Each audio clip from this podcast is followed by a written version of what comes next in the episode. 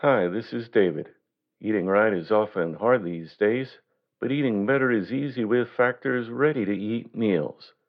Every fresh, never frozen meal is chef crafted, dietitian approved, and ready to go in just two minutes.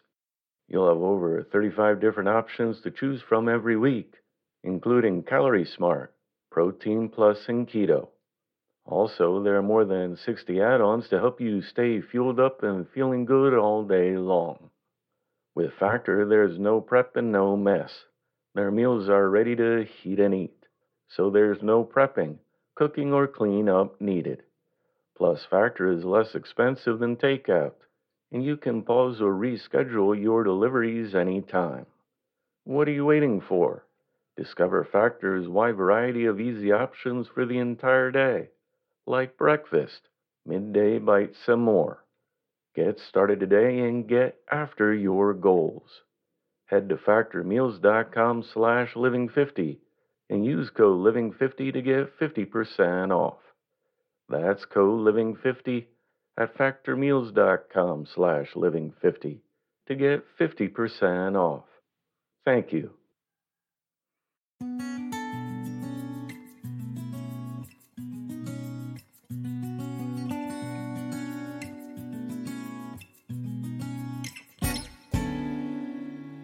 Welcome to the Inspirational Living Podcast.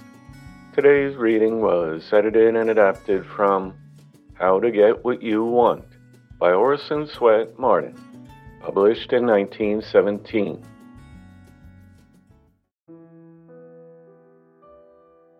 There is a legend that when God was equipping man and woman for their life journey of exploration, the attendant angel was about to add the gift of contentment and complete satisfaction. The Creator stayed the angel's hand and said, No, if we bestow that upon them, it will rob them forever all the joy of self discovery. The greatest moment in any life is the moment of self discovery, the moment that gives a human being the first illuminating glimpse of their divine powers that moment which opens the door into the great within of themselves and shows them their godlike possibilities. The principal of an all girls school in New York told an interviewer how she had discovered herself. She said, When I felt there was need of me in the world, I awoke to the fact that there must be a soul in me, a something bigger than I was and therefore is something that I must give to others. I have always believed that schools are unrecognized in their potential because the world is a school and the application is therefore limitless. This teacher was remarkably successful because she discovered early in life that there was something bigger than herself something which she felt she had to share with others. Although raised as a socialite, the call from the within of herself to teach was so loud that it could not be resisted. Through teaching, she not only found the larger woman within herself, but she has also helped thousands of other women and girls to do the same for themselves. One of the most difficult things in the world is to get people to realize the extent of their latent powers, to believe their own bigness, in their own possibilities. The reason is that they see only a part of themselves, because they have only partially discovered themselves. Professor William James says, that each of us has resources of which we do not dream. If we could only turn a spiritual x ray on ourselves, most of us would find powers and potential in the great within of us which we never realized. There is probably not a living being who would not be amazed if they could see unfolded all the potentialities within themselves if they could but glimpse the person they might become.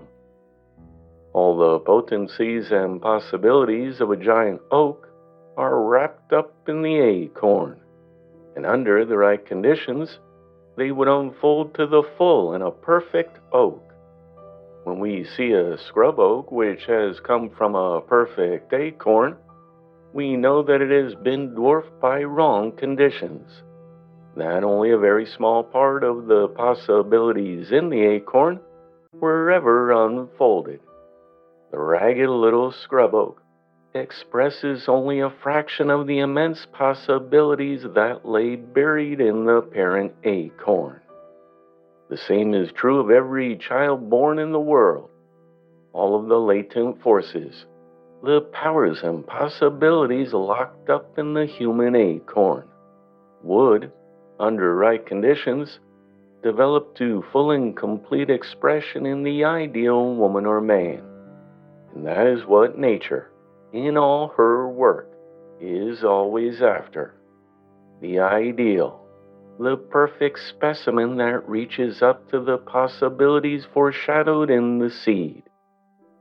Nature is not after the dwarf oak, nor does she want the shriveled, blighted wheat that has been starved and stunted by uncongenial soil, droughts, or other unfavorable conditions. It is the perfect wheat foreshadowed in the parent kernel that she wants. And above all, it is the possible woman and man, not the scrub oak or shriveled wheat variety of woman and man, that nature is ever after. What you are now is not a hundredth part as important as the ideal you, the possible you existing in the life potential within you.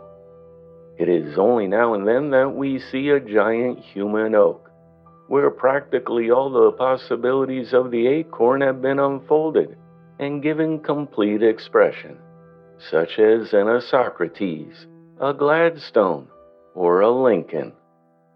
Most of us are human dwarfs, scrub oak women and men, in whom only a minimum of the possibilities of the human acorn have found expression. Yet I believe the time will come when the average person will be larger than the most magnificent people of history. What you are capable of being and doing is your greatest life asset. What you are actually doing may be a dwarf thing compared with the giant achievement you are capable of. It is not what you have done, but what you long to do, what you feel capable of doing. That will, if you struggle to express your ideal, count most. Up to this time, you may have been seriously hampered or dwarfed in your development all sorts of things may have happened to the possible person within you, things which limit its growth, restrict it, and impoverish it. But it is that superb thing that is possible for you, the thing which the Creator sent you here to do, that you must strive to express. It is the man or the woman wrapped up in the human acorn that you should struggle to evolve. It's that bigger, grander person beating beneath the dwarf version you feel yourself to be that is important. In the great within of yourself, there may be vast powers which you have never called out. Who can tell what unwritten books that would inspire or set the world thinking? are in your undiscovered reserves. What undeveloped beauty is locked up inside of you, waiting for expression? What possible harmonies and melodies are stifled? What vast reserves of helpfulness, inspiration, and genius lie covered within you? Some of you may doubt that there is anything of the kind, but you do not know many a person has carried, locked up within themselves for more than half a century, the seeds of a mighty genius without even guessing at it. There are multitudes of women and men all over the world who are ignorant of their possibilities, of their hidden success assets. Emerson says, Few people find themselves before they die. In other words, very few people ever make exploring voyages within themselves. Thus, they carry with them to their graves undiscovered continents of ability. The great majority die without developing their potential genius of hand, tongue, or brain without developing any of the special gifts locked up in the great within of themselves. Most of us die with the great secret, the sealed message which the Creator put in our hands at birth, still unread, because we have never learned how to open it or how to read it. Young people often say, in excusing their lukewarm efforts, if I only knew that I had outstanding ability, that one day I could stand at the head of my profession. There is no amount of hard work or drudgery I would not undertake. No matter how many years it might take, if I was sure of ultimate success, I would not mind the work or the time. But how do you know? I ask. How can you be sure that you don't have this ability you long for? Locked up within yourself. If you have not tried your strength, how do you know what you are able to do? You may have more abilities slumbering within you than you dream of. Why waste your precious time thinking about other people's genius? Why not unlock your own? See what you have, bring it out into the light and develop it.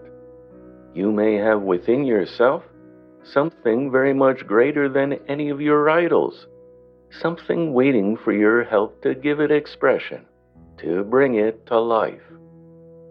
When we know that the great majority of people whom we call successful use only a comparatively small part of their ability because they never actually find all of themselves, why should any of us put a narrow limit to our possibilities?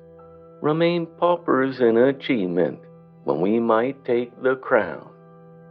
Remember that we set our own limitations. There are enough powers, enough resources in the minds of the people who consider themselves failures to revolutionize the world. If only their sleeping potencies could be aroused.